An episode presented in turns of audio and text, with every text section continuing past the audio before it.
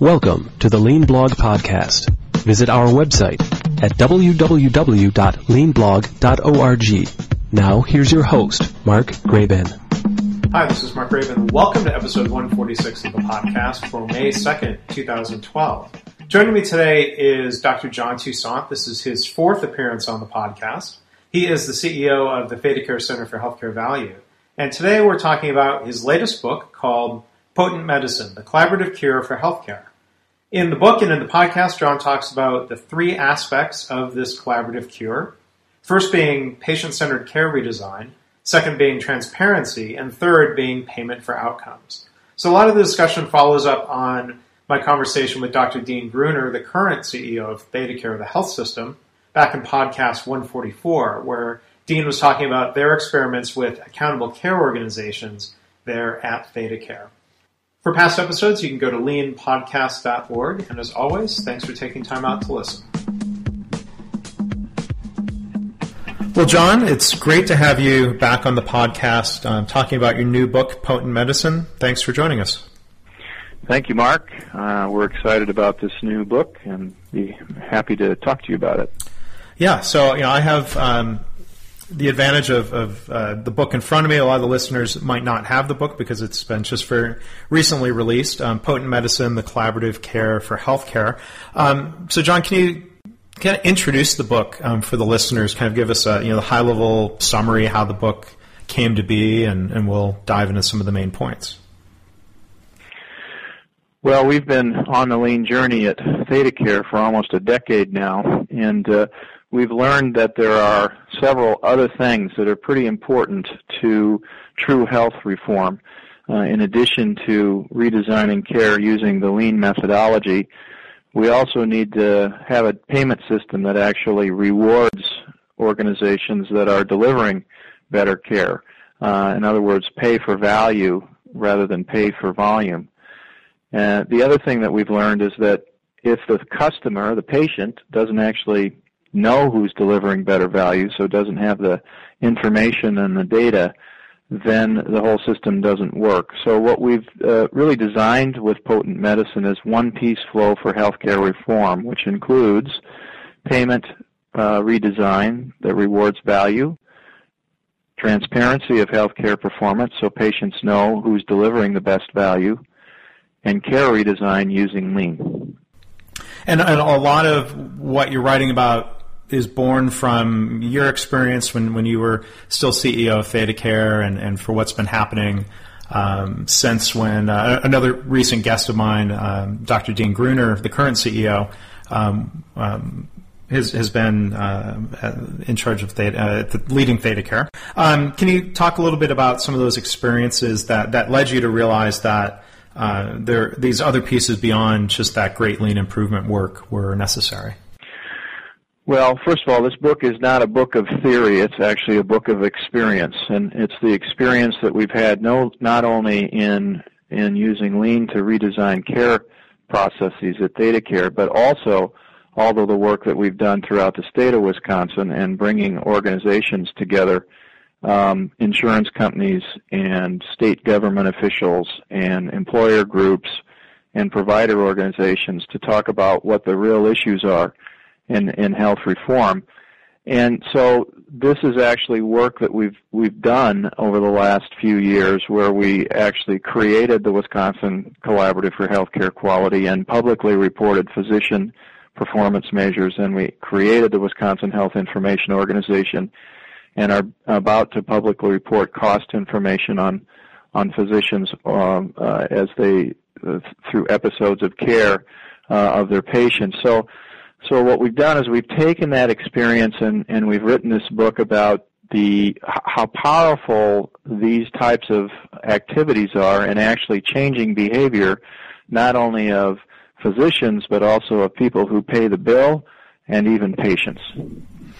Right, and you know these Wisconsin collaboratives and, and organizations that you mentioned for the listeners, I'll have links um, to these organizations if you go to leanpodcast.org and uh, find the this specific page um, for this episode of the podcast. Because um, there, there is, as, as you mentioned, John, a lot of data that's available, uh, far more data than here in, in my home state of Texas. Um, I was wondering if you could share. Let's transition to talking about some of the connections between patient-focused redesign of care and, let's say, um, transparency. Um, are, are, there, are, there, specific instances um, from your experience where an organization like ThedaCare or others that you're familiar with have have made uh, improvements to that value equation of quality and cost? I mean, if if, if, they're making that improvement and, and patients can't find them, um, what what are some of the things that you've seen either kind of you know trip up organizations or, or some of the successes that you've seen from making that data available in Wisconsin? Well, what was interesting is that in Wisconsin you can compare the Marshfield Clinic to ThedaCare to the Mayo Clinic to Gundersen Lutheran. These are all great organizations. But the reality is that we can all be better. We can all improve. And so at ThedaCare, for example, using the lean process to redesign the outpatient uh, patient experience has led to dramatically improved uh, quality of care in diabetes and heart disease. And you can actually go on the website, the Wisconsin Collaborative website, and see uh, how ThedaCare performs on, you know, how how many of their heart disease patients, for example, have their bad cholesterol under 100, which is where it should be how many of their diabetes patients have their blood sugar controlled with a uh, an, an, overall blood sugar test called an A1C under seven. And what ThedaCare has done is using the lean principles, uh, collapsed the time uh, required for patients to get uh, care and then done more of the care in the single visit. So, for example, a patient comes in, uh, has their blood test uh, drawn uh, the, the minute they show up to the to the clinic, uh, the blood test is actually run while the patient is in uh, the room with the doctor, and the doctor gets the results within 15 minutes, uh, and can actually then have a conversation with the patient about, uh, you know, uh, changing the medications for the diabetes control or the high blood pressure control. So it avoids all the callbacks and all these things where we, we sort of drop the ball. And what that's led to is dramatically better quality. and now, the uh, the the patients can actually go on the website and and find that find find who's actually delivering the best quality in diabetes care, the best quality in heart disease care in the whole state. And so some of that's available. The the quality data is available. Some of the other factors you know patients might look for in terms of um, where can they get in for an appointment most quickly. I mean, some of that fall. Uh, you know, some of the output of that um, lean redesign? Does that fall on the hospitals and health systems to sort of try to communicate and, and use that in their marketing? Or is it just something that becomes known within communities that you can get in here more quickly and get that high quality, great value care? Well, what you can do on these on the website, the Wisconsin Collaborative website, is actually go uh, is you can actually find out how long does it take for you to get an appointment with a, a doctor in any clinic in the in the state. So, uh, we'll, you you can determine whether you can be seen today or not, for example, in in the in the all the clinics in the state. So, it's a you know we have measures of access, we have measures of quality, we have measures of quality and cost. Uh, and uh, you know you can actually get a pretty good picture of where you probably ought to be going in the state of Wisconsin, uh, depending on what uh, condition you have. Okay, great. So that that access piece, I guess in a way that's a, a different aspect of healthcare quality. Being able to be seen and get diagnosed or treated more promptly is going to lead to better outcomes, right? Correct. Yeah. Um, one, one thing I wanted to ask you about, um, you wrote about in the book about transparency. Um, I thought was interesting. It was talking about the difference between um, outcomes measures and process measures. I was wondering if you could share you know, some of your experiences and, and what you see being measured today versus what your recommendations are in the book Potent Medicine. Well, you know, there was an interesting article uh, uh, recently that showed that the process measures that the premier uh, demonstration project with CMS uh, that those process measures did not lead to any change in mortality rates in hospitals.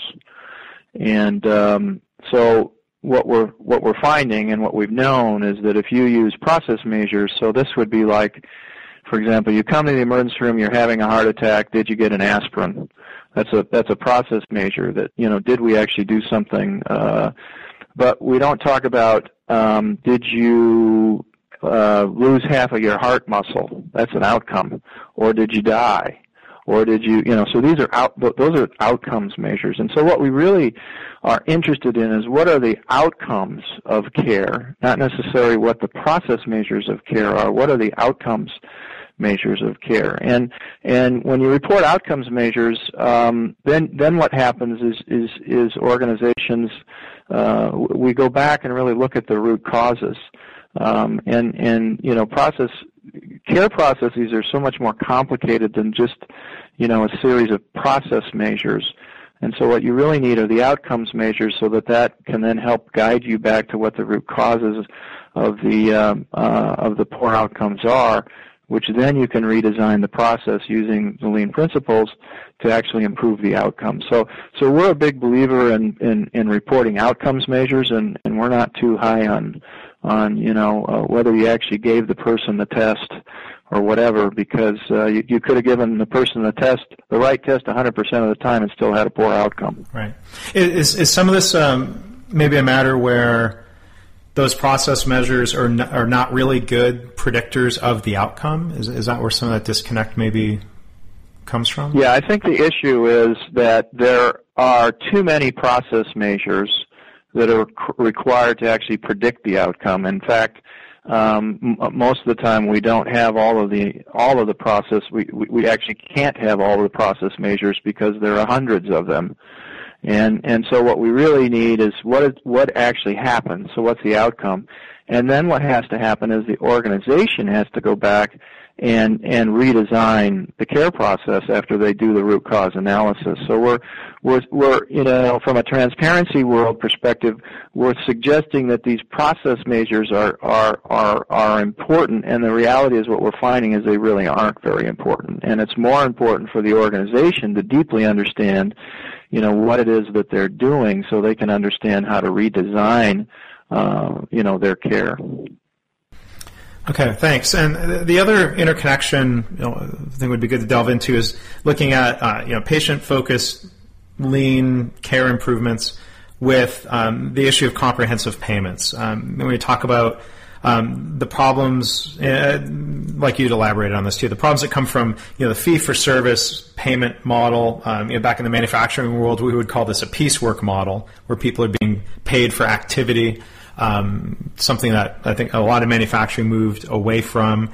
Um, what are some of the things that either, you know, let's say tripped up organizations like ThedaCare, where they made improvements and that fee-for-service model um, didn't really reward them for that improvement, or um, you know, some examples of um, cases where um, alternative payment methods have helped. Can you explain some of that for us? Yeah, so so one of the problems in a fee-for-service world because it absolutely we are exactly in a piecework world. So part of that problem is, you know, uh, I wrote in in my first book on the mend about how we actually uh, delivered babies uh, at a later time in gestation. If you deliver a baby before 39 weeks, those babies end up in the intensive care unit. Well, we now know that uh, based on evidence-based medicine that you should never deliver a baby before 39 weeks. So we moved to delivering 100% of our babies uh, after 39 weeks, and that reduced the number of babies that were going into our ICU. And in the fee-for-service world, we actually got paid for babies going into the ICU. So we reduced the number of babies in the ICU by 50%, and we therefore reduced our revenue by 50%. So that's one of the core, um, you know, uh, elements of dysfunction in the in the, in this in this payment system. So so we need to move to a payment system that actually helps um, reward us to keep uh, people healthy and to have better health outcomes. And what that means is we need to move to a um, more of a global payment system or comprehensive payment system where we actually get prepaid to take care of people in a way that uh, maximizes their health rather than waits for them to get sick uh, and then and then we get paid. Now, in the new book, I actually give a very specific example of a diabetic patient who um, you know, from a hospital perspective, we get paid a lot more money to actually do an, an amputation on that diabetic patient than we do to to keep the diabetic patient healthy and at home. And uh, uh, you know for a year's worth of of of, of uh, preventative care we get paid about twenty five hundred dollars. But if we actually if the patient you know was not well taken care of did not have preventative care and needed an amputation of a toe or a you know part of the foot we get paid thirty three thousand dollars for that so the question is, shouldn't we get paid to actually keep the diabetic patient as healthy as possible, not do those amputations, not have those complications? Well, of course, the, the obvious answer is yes. But yet, the reward system today is not set up to uh, to to reward us for doing that. Yeah, and I, recently talked with um, with Dean Gruner about um, ACOs or accountable care organizations. Is that one of the primary ways that you think um, th- this comprehensive payment model is going to be implemented, or are there alternatives? What, what, are your thoughts on that? Well, ACO is one experiment that will be tried. Uh, we we don't know exactly what's going to work. So, you know, ThedaCare is participating in the Pioneer ACO program. There are 32 organizations in the country that have agreed to do this. This is a big experiment from uh, Medicare and the payment system is based on uh, year over year uh, improvement in total cost of care and quality of care, and then when you do reduce the cost, you get a piece of the savings. Um, but it is a it is an experiment in which uh, the basic concept is can we look at the payment system from a global perspective? So you take a a large number of patients. In this case, it's about 24,000 patients. And can you actually deliver more cost-effective care year over year? And I think organizations that are using lean to take waste out of the system should be able to do that. So this payment mechanism may actually reward delivering better value, but obviously we have to study it. We have to try it. I'm I'm I'm I'm very glad that ThedaCare's you know agreed to be part of the solution rather than the problem. So they're actually going to be one of the experimenters. It's it's scary to uh, you know take 24,000 of your patients and and and all of a sudden get paid completely differently when you really don't know what to expect. But but these are the sorts of this is the sorts of courageous behavior that's going to be required in our industry. And, and, as Dean explained it, he said, yeah, it, it was an experimental step of um, taking a subset of ThedaCare's patients rather than, you know, um, betting everything on, you know, a, a, big change all at once. So that seems to fit with whether you call it the, the scientific method or, or the PDSA cycle that, that people working with lean are so familiar with, that they're, they're taking steps. And as you said, let's, let's work and see what's effective and, or not. Yeah, and that's I mean in the book I don't I don't make any bones about the fact that we don't know the answers yet. But but what I do do is say we need to run the experiments, and I give some examples of what experiments should be run and, and are being run. And then our commitment to the industry is that on our website at uh, createhealthcarevalue.org, uh, um, that we will publish the work that's going on in these experiments in, in payment redesign so that we can all learn from them as quickly as those learnings are being accumulated.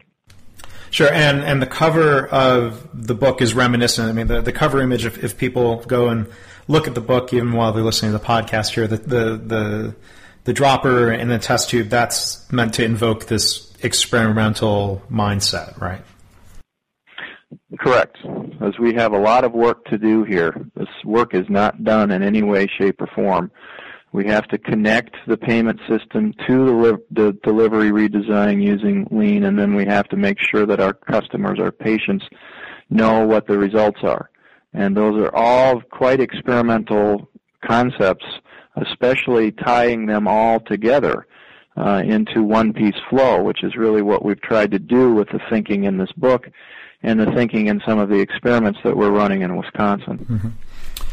So, as uh, kind of wrap things up a little bit, I'm curious to hear your thoughts on two aspects of the broader healthcare reform discussion. You know, first off, you know, what, what sort of alignment is there, if any, uh, of of these three ideas of transparency, comprehensive payments, um, the patient-focused care redesign, those three elements with what had been passed in the Patient Protection and Affordable Care Act. And then the second part of that, what can listeners do Um, should they be trying to contact uh, congressional leaders um, at, at, at, the federal level, with, with state leaders, or both? Um, what, what, are your thoughts about how this fits in there? Well, the, the first question is um, uh, certainly in the Affordable Care Act, there are parts of the Affordable Care Act that start to address some of these problems. So, for example, the Medicare data, which we very much need in uh, our data sets here in Wisconsin, the legislation does allow the release of Medicare data to organizations like the Wisconsin Health Information Organization. But the problem is that the um, requirements for that release make it almost impossible for the Wisconsin Health Information Organization to use the data in a way to to give reports to to to physicians uh, to allow them to improve. So that particular component of the Affordable Care Act needs significant improvement if it's going to be practically implemented. Other parts of the Affordable Care Act, such as the um, Medicare Innovation Center, the experiments that they're running with payment reform, I think are, are right on. So the Pioneer ACO program is one of those experiments. There's another experiment, experiment with comprehensive primary care payment. Uh, so these are good things. These are good experiments that the federal government uh, and Medicare should run. And so, so there are some things, right, that are that are uh, actually make sense uh, in the Affordable Care Act that ha- that can help us with these. But but the reality is that that the federal government needs organ you know needs us locally in states to to actually do some of this work and and to to experiment with it. So so again, the idea here is this is a collaboration. We have to collaborate with the government and the private sector. We have to collaborate with the employers, the insurance companies, the provider systems, the state governments, and the federal government to actually, you know, work on these experiments to see what works and then to move to policy that supports that and uh, and all of that is you know somewhat beyond what the Affordable Care Act is is describing. So we've got a lot of work to do yet from a governmental perspective, in my opinion, and I'll be spending significant time with and have been with government officials to try to explain these things. As far as you know, what can you do next Tuesday? Um, I guess I'd look at it uh, from your audience's perspective. First of all, if you're an employer uh, or you work for an employer, I think that, that there's some things that we need to stop doing uh, on on on Monday, which is we need to stop buying on discounts. So right now, most um, uh, employers buy their insurance products, and the insurance company comes to them and says, "Well, I got a bigger discount uh, with ThedaCare than you know my competitor, so you should you know buy your insurance from me." The reality is that type of an insurance process is what's gotten us into this disaster that we're in from a cost out of control perspective. So employers need to stop buying on discounts. If they're self-funded, they need to release their data to organizations like the Wisconsin Health uh, uh, Information Organization.